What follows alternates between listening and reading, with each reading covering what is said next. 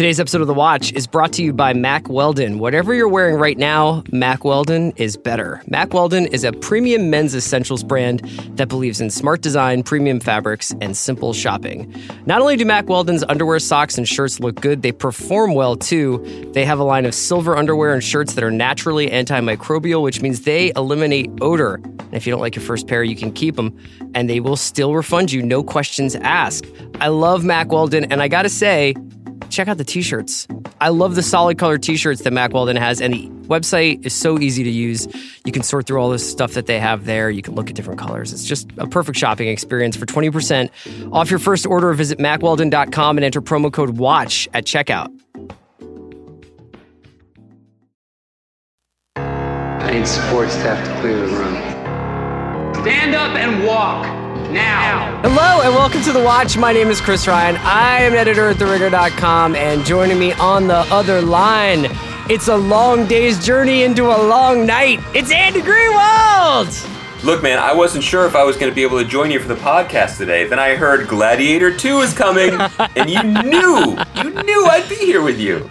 Does this mean like I will happily talk about Ridley Scott jumping two feet first into Gladiator 2 if you want to. I want to talk a little bit about all the Game of Thrones news that came this week. Oh, sure, sure. We'll do that too. But let's talk about Gladiator. And then later on in the episode, I'm going to be joined by Juliet Litman, and we're going to talk about the middle few episodes of Bodyguard. Um, which And are we are we going to talk about the chilling adventures of Sabrina? I would love to. Have you watched any?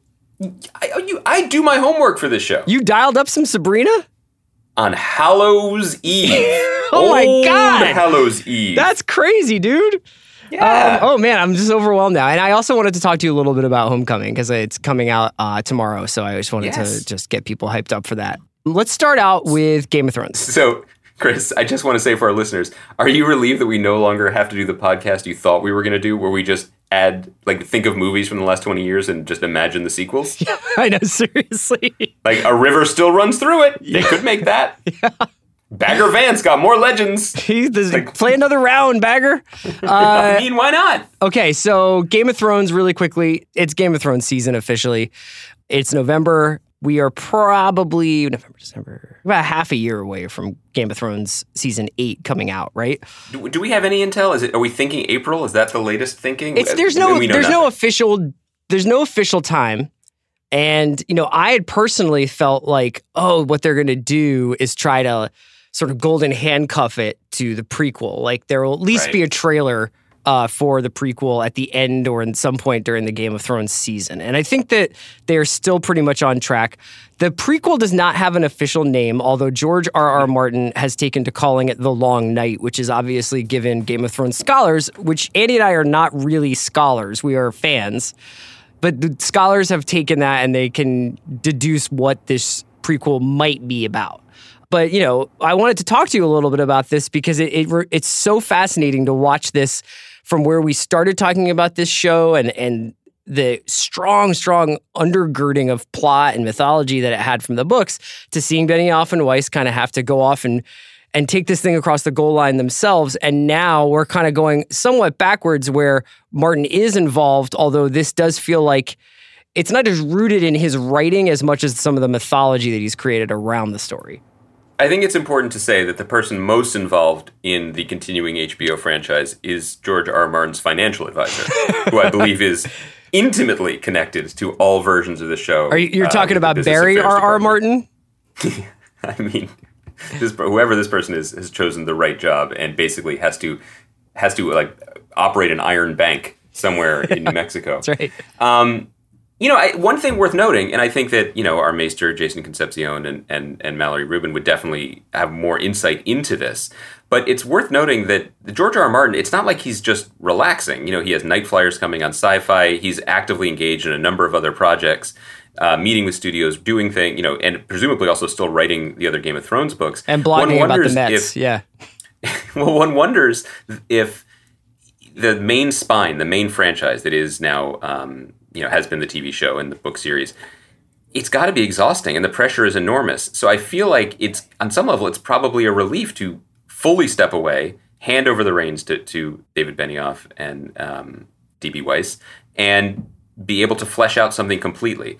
And it's, you know, again, it's worth noting, uh, veteran TV writer Jane Goldman is the one in charge of this new franchise, but Martin is very much involved in it with her. I think he was partnered with her and with um, um, Bryan Cogman, Cogman, yeah. a current writer, on their spin-off projects. Uh, that spin-off project didn't go or hasn't gone yet, and the other ones didn't really win the bake-off. So it's got to be kind of exciting for him. And look, I, what do we know? We know Naomi Watts was just cast as the She is lead, cast as a socialite with a dark secret.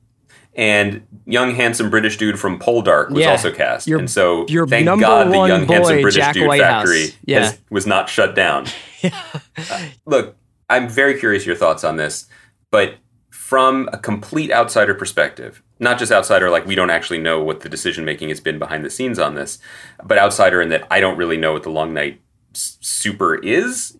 I, I, just have a feeling that they, you know, they they they cautiously greenlit five pilot scripts. They zeroed in on this one as the one with the most potential. I think it's very important, not knowing anything about the script. I think it's very positive and important that a woman is at the helm of this franchise as opposed to recycling the same type of person that did the last story because I think this the other Game of Thrones got some criticism, some of it deserved for its treatment of women on screen, and I think it's time for a different perspective on it. Um, and then this casting is terrific, and so you know, fingers crossed. Obviously, we said the same thing about James Mangold directing a Boba Fett movie, but so far it seems like they're doing things right. Yeah, so the Long Night is in reference to the Age of Heroes, which is uh, basically this this period of time, thousands of years before the story of Game of Thrones, that the television audience knows it, and it essentially covers the sort of rise of the White Walkers. I think the the White Walkers. This is from uh, WinterIsComing.net, but the White Walkers came for the living, riding their pale spiders as big as hounds, bringing with them a darkness that lasted for a generation. And this event was known as the Long Night. And one thing that I think is pretty interesting is that that does set it up similarly, I think, to you've got an age of political intrigue and infighting between humans that are then confronted with this almost supernatural evil at their doorstep. And that is where Game of Thrones is winding up. So it is it is kind of fascinating to see them maybe run back some familiar beats, if not the actual story.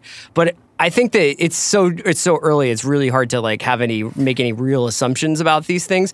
The fact that Naomi Watts is cast as a as a quote unquote socialite suggests that you will still have some of the same chamber whispers that we have in Game of Thrones, which I think is something that you and I were both really into. She has the right coloring to be a Lannister. I assume the Lannisters existed in some form there, and that's kind of exciting to to imagine.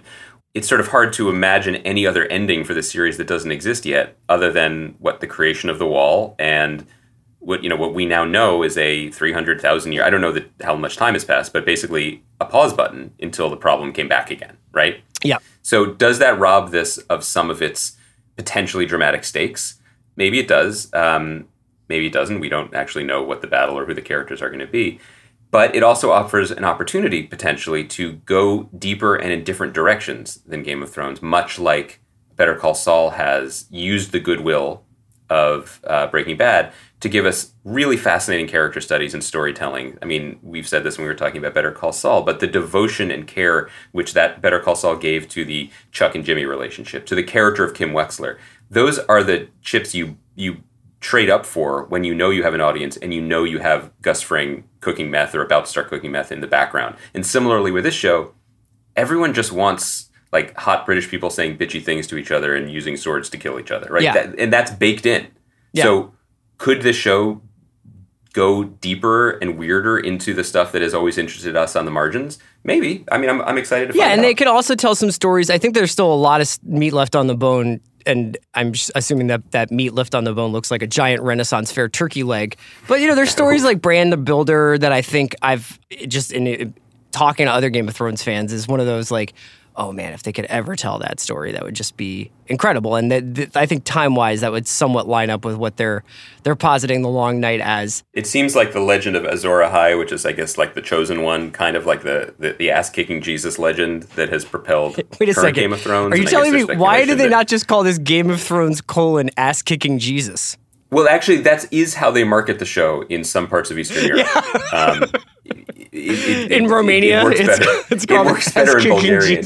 Um, but that Jon Snow is the rebirth of this legend, and or is it Daenerys? And we'll find out all of it. So if this show is, if this prequel is about that as well, like who was the original Azor Ahai who like ended the long night and brought light back to the world? Wouldn't the more interesting story to tell be not just who is this person, but what does this idea even mean in this fictional universe? What is this idea of a messiah? Yeah. You know what I mean? Instead of just because in the current Game of Thrones, it's just sort of a free floating title that is going to be bestowed upon whoever kicks the most ass at the finale to win, right? But so again, I'm just I'm, I'm circling back, and maybe this is the a typical Greenwald note of like let's make it wonkier and more boring. But I would be very curious about like messianic thinking and legends and how they are formed in a different way than just well, this guy's got the flaming sword now, so let's go with him. You always have the flaming sword. Let's talk about let's talk about this teenage witch show. Okay, Chris. You know, I know the Ringer is on the front lines of Riverdale core.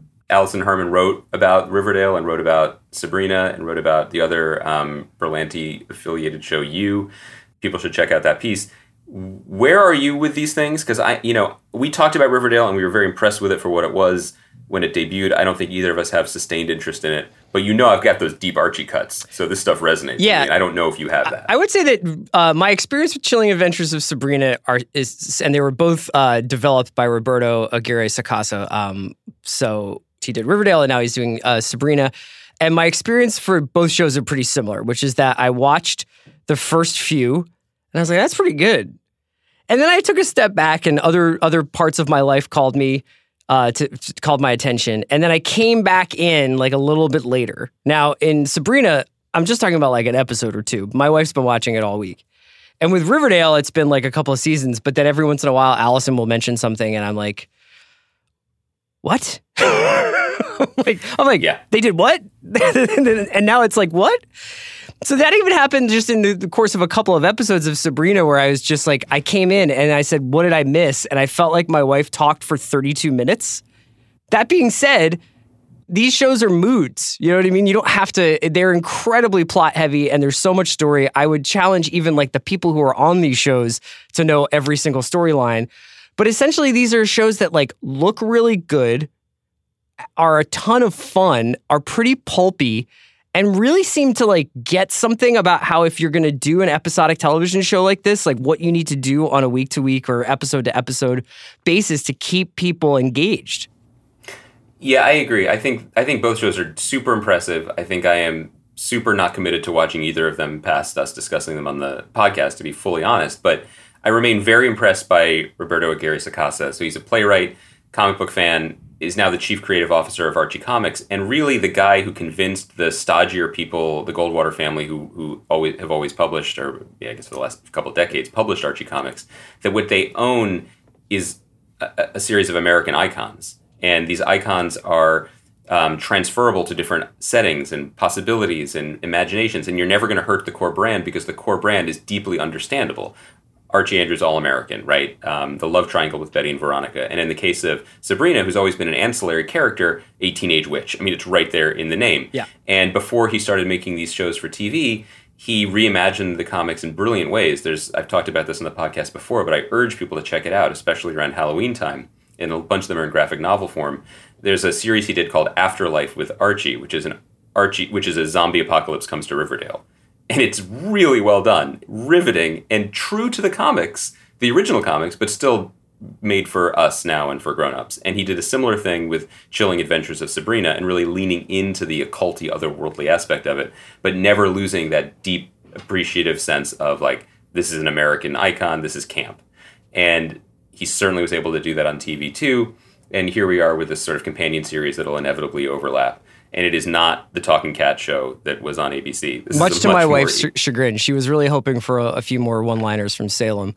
The thing that Chill- Chilling Adventures of Sabrina and Riverdale share that I kind of like is this outsiders, rebel without a cause aesthetic, but with uh, contemporary social politics, essentially, you know, and um, taking on like more more modern storylines, but while still having you know people wearing boxy 501s and cool like cardigans and stuff like that. It has like a very dis- defined aesthetic that's essentially Twin Peaks meets 90210. Was that, that fair to say? Sure. Yeah, and I think that that's like a very successful kind of postmodern you know super juice of of of references that I that I, I really don't mind having on at all. I don't think like I'm d- deeply emotionally connected to it, but I really enjoy it when I watch it. Yeah, I would say you know take this with all the grains of salt necessary, considering the source and the age of both of us when talking about it. But this show strikes me as very, very, very of the moment and very appropriate for this moment in this generation. You know where it, it, just has a lot of, and I'm making, I'm actually sounding very reductive when I talk about like the buzzwords that this show um, employs, but it really doesn't employ buzzwords. It really embraces themes and ideas that I think are the lifeblood of young people today. I mean, there is a deep sense of absurdity and surreality and looming horror that is met with um, a very delicate balance of um, terror and also ironic humor. and, yeah, yeah, and and humor and and and um, and sarcasm. Uh, you know, the characters in this show are arch. They are like gender fluid and sexy, but also a little bit repressed. They're deeply campy shows that are self-aware and they move very quickly.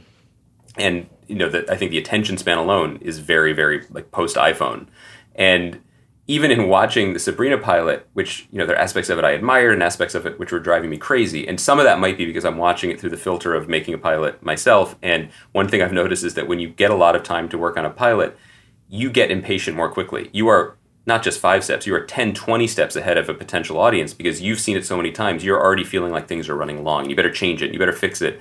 And my feeling about this pilot was I just I wished it would calm down, and I couldn't tell if it was me being like piloted out or me being super old because it just you know it was like it, it doesn't even pause not to hold your hand but just to let something breathe before it moves into the next scene and the next escalation or the next introduction of characters or you know scissors throwing demon yeah. It's a dunk tank pilot. It's like you die. You're just like completely immersed in it imme- immediately, and I think that kind of goes. I it kind of fits the overall atmosphere of the show. You said something pretty interesting there, where you're talking about making television for an iPhone generation. And I think you could obviously apply that to attention spans. And that kind of like leads pretty interestingly into talking about Homecoming, which is our buddy Sam Esmail's new show that's debuting Friday on Amazon. I'm not sure how many episodes go up at once. Do you know if is it the full season or is it just a couple? it's the whole thing It's the whole thing, just as well. I don't want to blow smoke up Sam's ass here because he's obviously like uh, somebody who we've we've talked with a lot and you work with, but I do think he's figured something out with this show. And you know, I'm about two thirds of the way into this season. It is one of my favorite shows of the year. It might be the best looking thing I've seen on TV this year, and there's a lot of competition for that from Atlanta, from Maniac, from a bunch of different places. But what I think I found is that Sam is kind of like perfected the the chemistry of this particular soft drink. Like he has figured out a way to make really deep diving drama and compress it into a 30 minute or less, sometimes a little bit more, but around that time frame. And I think it's it's kind of a miracle. And you, we can get into all sorts of the like what the story is about and the themes and what the performances are doing after people get a chance to see it. But I, I wanted to get your impressions w- with the caveat that you're obviously bought and paid for by Esmail Corp.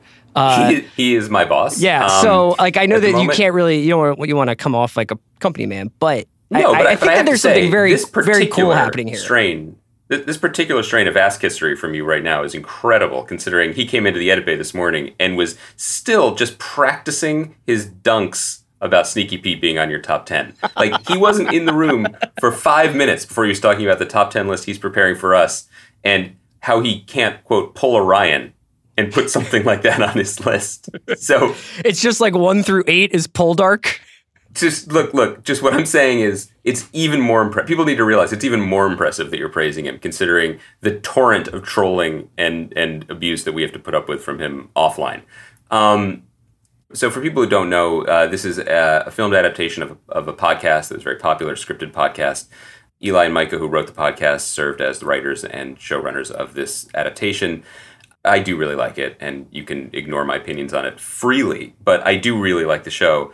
And one of the things that I like about it is the understanding that if you are taking something from one format to another, in this case, podcast, a TV show, you need to be fluid and creative in your ideas about what format means and what matters. And again, for people who don't know, yes, this has an incredible cast of Julia Roberts and Sissy Spacek and Dermot Mulroney and Shea Whigham, um, Stephan James. and Bobby Cannavale too. But here's the thing. Here's the most important takeaway, guys. It's a 30 minute drama.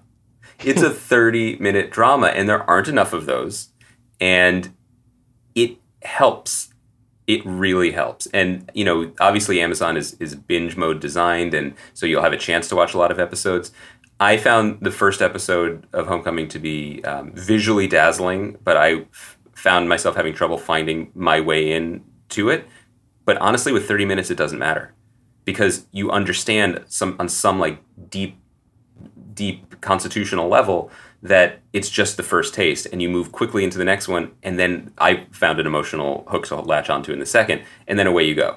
And I had an experience watching the second episode that I haven't had watching a lot of television recently, which is I was truly gobsmacked that it was over when it was. My brain is wired differently now, and I was settling in. I was enjoying it. I was settling in, and it shocked me when it ended. And you know, look, he does credits really well, so Yeah. even those were a pleasure. But I guess what we're saying is our, our preview recommendation here is that it's we really like the show, but as we sometimes do, take a step back and as you know, as fans and people who are interested in TV, check it out and see what it does to your chemistry, um, which is a good metaphor to use when talking about Homecoming. Absolutely. And I would just say, in terms of the direction, and Sam directed all the episodes of the season, obviously, you know, it's become very in fashion to have, you know, these really interesting visual directors working on on television. We have obviously been talking about that for a really long time. I think what Sam does on Homecoming is precisely and perfectly match the material with the visuals. And that is hmm. something that's kind of a lost art and direction. And sometimes, you know, you have people come in and they're just like, I have this vision. And it's kind of like, it's about whether or not you can marry the script with the, the vision or, or what have you. Sam elevates the material, I think, with the way it looks. And I think it's just, uh, you know, there's obvious homages to Hitchcock and to 70s paranoia, political conspiracy thr- thrillers. And we'll talk all about those in the coming weeks. But really savor every frame because I think that it feels like something where every frame was really thoughtfully considered. Can I ask you something before I, I duck out? Um, you know, there's some billboards going up all over Los Angeles right now for a. It's not a new show. It's a returning show. It's hitting next Netflix in the next week or two.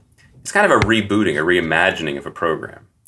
It's a program about some up and coming businessmen south of the border who have a popular product and Yeah. look for ways, sometimes violent Yeah. ways, to um, access and open up new markets for that product. Mm-hmm. And I wondered if you knew about the show Yeah. and if there's anything you wanted to say, just in anticipation of it, of its uh, arrival and in its new form. So uh, Andy is talking about Narcos. I'm sorry, what? He's talking about Narcos, which comes out on my birthday of all It days. does, it does not. It comes out the day after. I think it comes out like I'm and uh, I have so watched good. I've watched a couple episodes of the new season. You did? and I really, really encourage people to get excited for this. One of my favorite filmmakers from Mexico, Amat Escalante, directed a few episodes. It's got a different feel. Michael Pena is great in this. Uh, Diego Luna is great in this. It's just a, it's a, it's really interesting to see what they're doing with Narcos. Wow, I, I'm excited. I was worried that people maybe were listening to this podcast with a sleeping infant in the back seat or something, and I wanted to change their reality. So thank you for that. Yes. Um, and guys, I you know I'm excited to watch TV again. Like I feel like there's some stuff out there. All right. Well, we'll talk more about Homecoming on Monday. We've got some fun guests coming up. So have a good weekend, everybody. Everybody watch Homecoming. Everybody finish Bodyguard, and we'll talk to you next week. Is Juliet coming on? Yeah, Juliet's going to be here in a second to talk about Bodyguard. Tell Juliet hi for me, and also ask her. Does she know that Meghan Markle's pregnant? My first question. You should ask her about that because I feel like that's uh, that's something she'd want to know about. Okay. Okay, great job, Bransky. Bye. Bye. Today's episode of The Watch is brought to you by DC Universe. If you're a DC fan, you have got to check out the latest live action series, Titans, available now on DC Universe. Titans premiered on October 12th, and new episodes are available for streaming every Friday through the end of the year. Titans, the first original series to launch on DC Universe, follows a group of young, soon to be superheroes, including Dick Grayson, who's moonlighting as the dangerous vigilante Robin, now independent of his longtime partnership with Batman, Rachel Roth, aka Raven, the mysterious Kory Anders, aka Starfire, and the lovable Gar Logan as the mischievous Beast Boy. As they get caught up in a conspiracy that could bring hell on Earth, they become not only a surrogate family, but a fearless band of new young heroes. Check out this gritty take on the classic Teen Titans franchise from executive producers Akiva Goldsman, Geoff Johns, Greg Berlanti, Greg Walker, Sarah Schechner, and John Fawcett. Titans is available on DC Universe on your favorite devices. Join the ultimate DC membership at DCUniverse.com for only $7.99 a month or get 20% off an annual membership. That's DCUniverse.com. Today's episode of The Watch is brought to you by Dell. The Dell XPS 13 with an Intel Core i7 processor is the laptop for people who never say no to one more episode. With lifelike color, brilliant sound clarity, and smooth streaming, Dell Cinema technology makes the XPS 13 the perfect laptop for people who watch things on their laptop. Call 800 by Dell to learn more or visit dell.com slash Dell Cinema. Today's episode of The Watch is brought to you by ZipRecruiter. There are job sites that send you tons of wrong resumes to sort through. That's not smart. But you know what is smart? Going to ziprecruiter.com slash watch to hire the right person. ZipRecruiter doesn't depend on candidates finding you, it finds them for you. Its powerful matching technology scans thousands of resumes, identifies people with the right skills, education, and experience for your job, and actively invites them to apply so you get qualified candidates fast. That's why ZipRecruiter is rated number one by employers in the US. This rating comes from hiring sites on Trustpilot with over a thousand reviews. And right now, listeners of The Watch can try ZipRecruiter for free at this exclusive web address, ziprecruiter.com slash watch. That's ziprecruiter.com slash watch, ziprecruiter.com slash watch. ZipRecruiter, the smartest way to hire.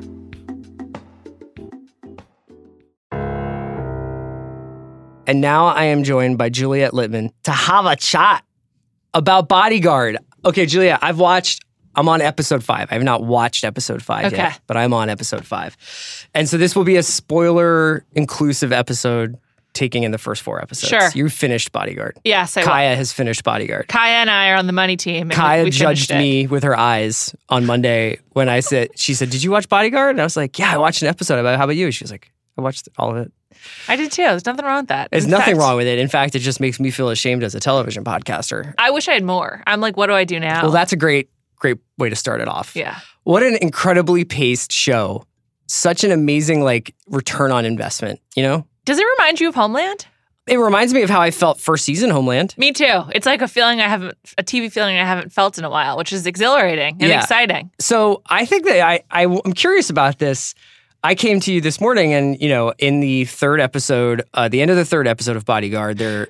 Huge spoiler warning. Yeah, well, dun, said- dun, dun, dun. It's- it's- we're, we're spoiling up through know. episode four. But even so, just one more warning. Here you go. There's an explosion at a speech that the Home Secretary Julia Montague was Home giving. secretary. Secretary. Secretary? How do they say it? Home sec- They- secretary. let's just call her Mum. Mum. Mum.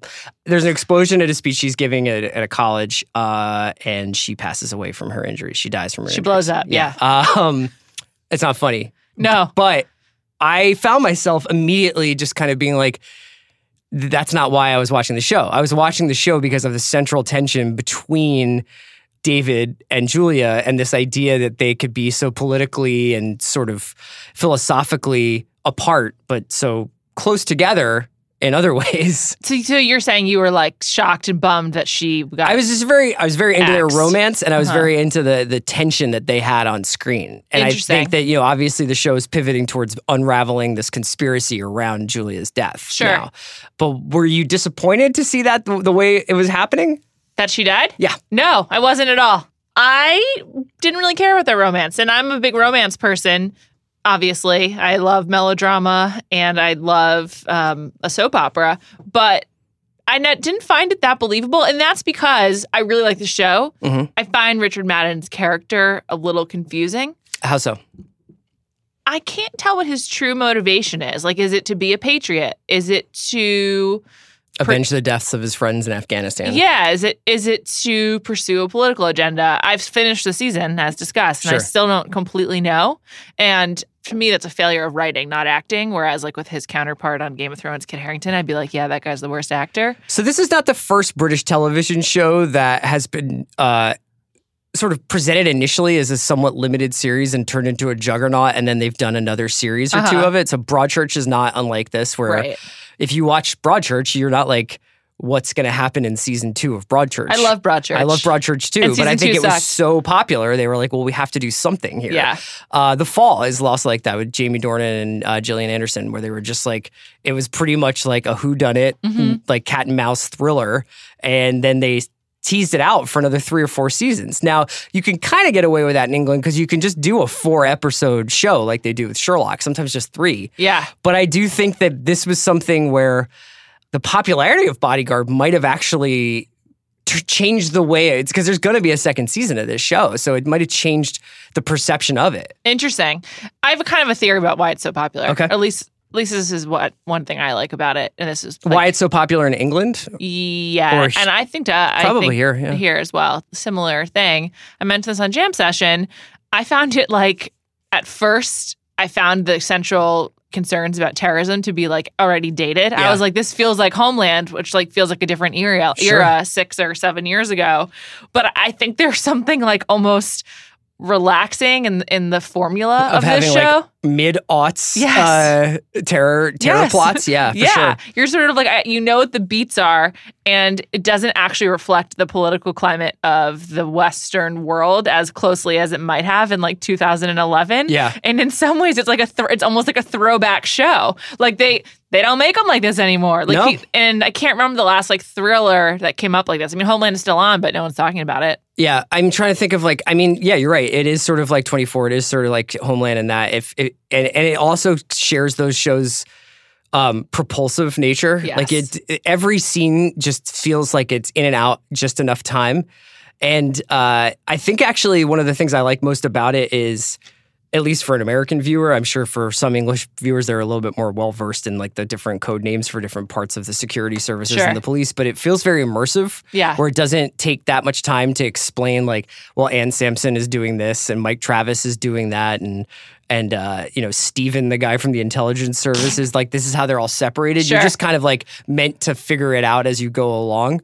Uh, one of the funniest things about it is that a lot of the people who pl- work for these different the police and the security services, several of them were in the thick of it, which was Armando Iannucci's Yes. show before uh, Veep, and to see people who were in this incredible satire of government now working straight faced in government would be like seeing the cast of Veep all of a sudden in the West Wing. Right. It's really funny. That is funny. I didn't watch that, but I I like that. That is like that's sort of like John Krasinski going from playing Jim Halpert to Jack Ryan. That's basically. right. Yeah, I mean, so uh, well, let's can we talk a little bit about Keeley Hawes and Yeah, talk a little bit about. So, did you I like her character? Yeah, I did like her character, but in some ways, I just found that relationship to be like, in some ways, the most like predictable part of the show. Mhm. Like, very clearly, she was like going to be a woman in power, and that was going to threaten some men around her, and um, you know, she would like get into a relationship with Richard Madden, and it just sort of felt like that was.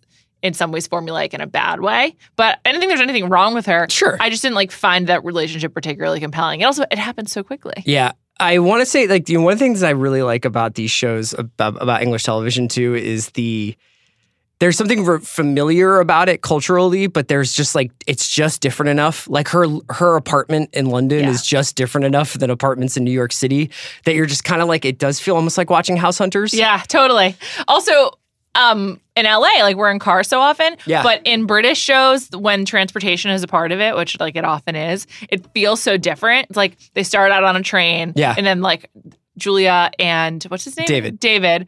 I kept, I kept thinking his name was David Butt the whole It's- time. it's It's, Bud. Bud, yeah. B-U-D-D. Yeah, he Um, says David Butt, yeah. like a, a bunch, so it's it's easy to think that. They're in cars a lot of the time. Yeah. And so there's like a real sense of motion that I also. and really nice cars. yes, really nice cars. Like Land Rovers. Land Rovers and Jaguars. Yeah, Yeah, and it's like that's like a status symbol, like the kind of like the, the coding of the show to portray a certain type of person that might be out of touch from like the military. Yeah. Is really well done, and it it just it, that's the best thing about British TV. It's like a few shades different, but still very familiar. Yeah, I was. I also really like when they pull up to the prime minister's house when Julia's gonna like present him with the blackmail material that she Mm-hmm. must have on him, and it's Chequers, and I was like, "Oh, Chequers! That's where they did the Brexit deal." and I was like, "Why am I getting excited about this? It's not like fu- it's not like a fun pop cultural moment." Everywhere they went, when there'd be like a street name or something, I would Google it. Yeah. and apparently the writer Jed Mercurio. Are you familiar with his work? By the Not way, really. No, Me neither. But apparently he like embedded a lot of Easter eggs, and so he was he did like, Line of Duty, right? I I think that was so, his other yeah. show. He did what, like Easter eggs about like just London jokes. Yeah, basically. And Well, like I like the fact to the news. It shows London as this sprawling metropolis. Yeah. Like in a couple of the um, action set pieces, especially the one where the truck is approaching the school,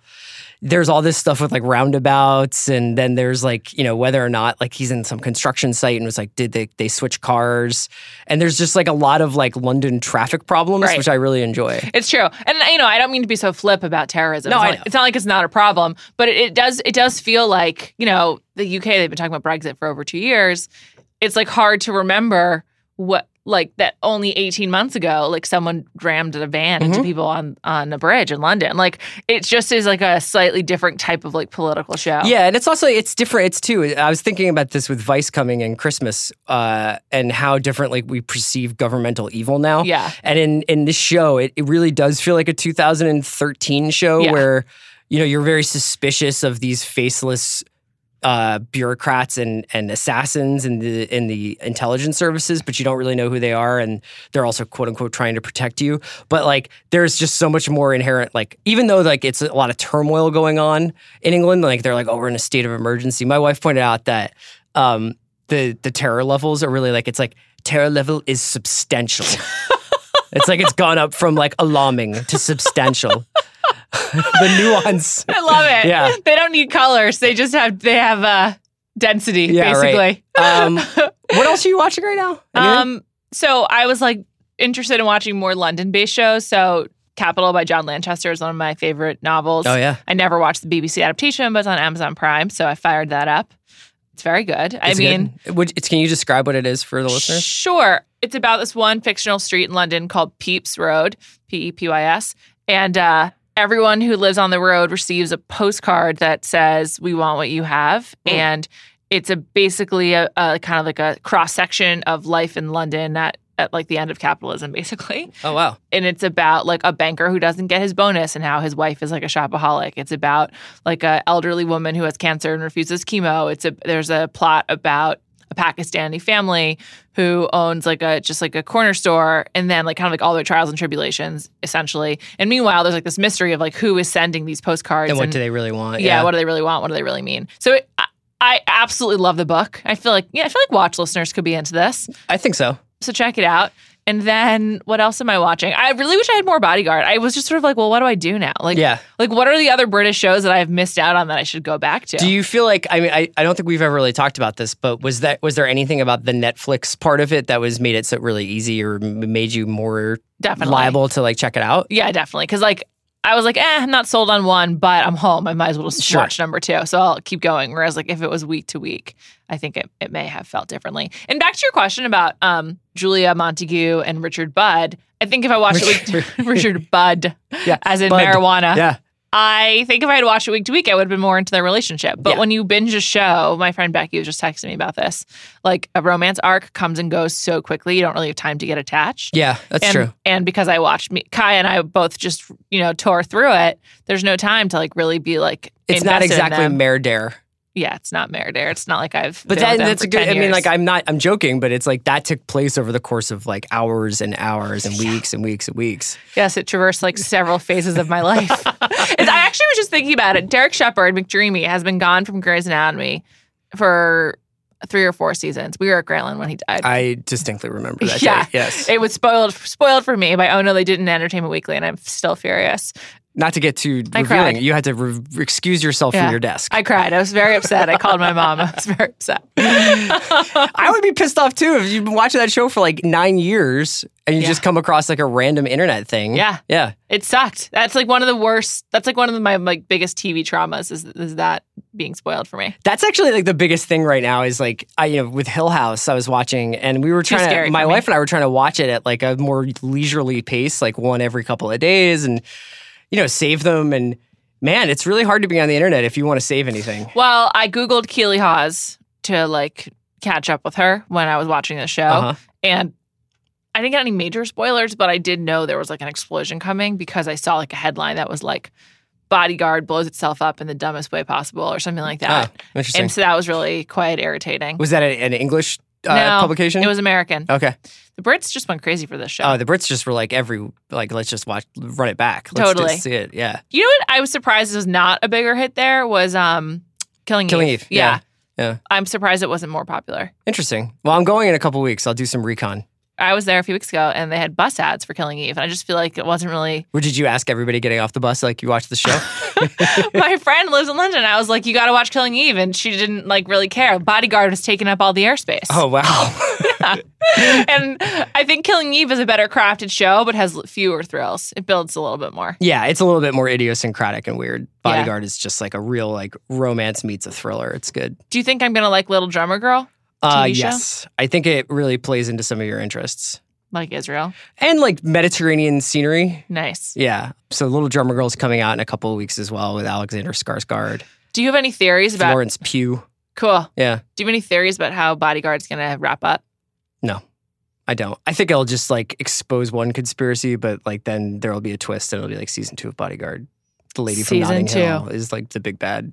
The lady from Notting Hill being on the show is great. If you have She's a got a great walk. great walk, well, and it's new to me because in Notting Hill she's paralyzed and she's in a wheelchair. It's new to me. she, she uh I haven't seen her since Notting Hill, but she is married to um the Downton Abbey guy, Hugh Bonneville in Notting Hill, and they're like the pillars of the dinner party scene where Julia Roberts gives the great speech about about being anorexic and getting a nose job.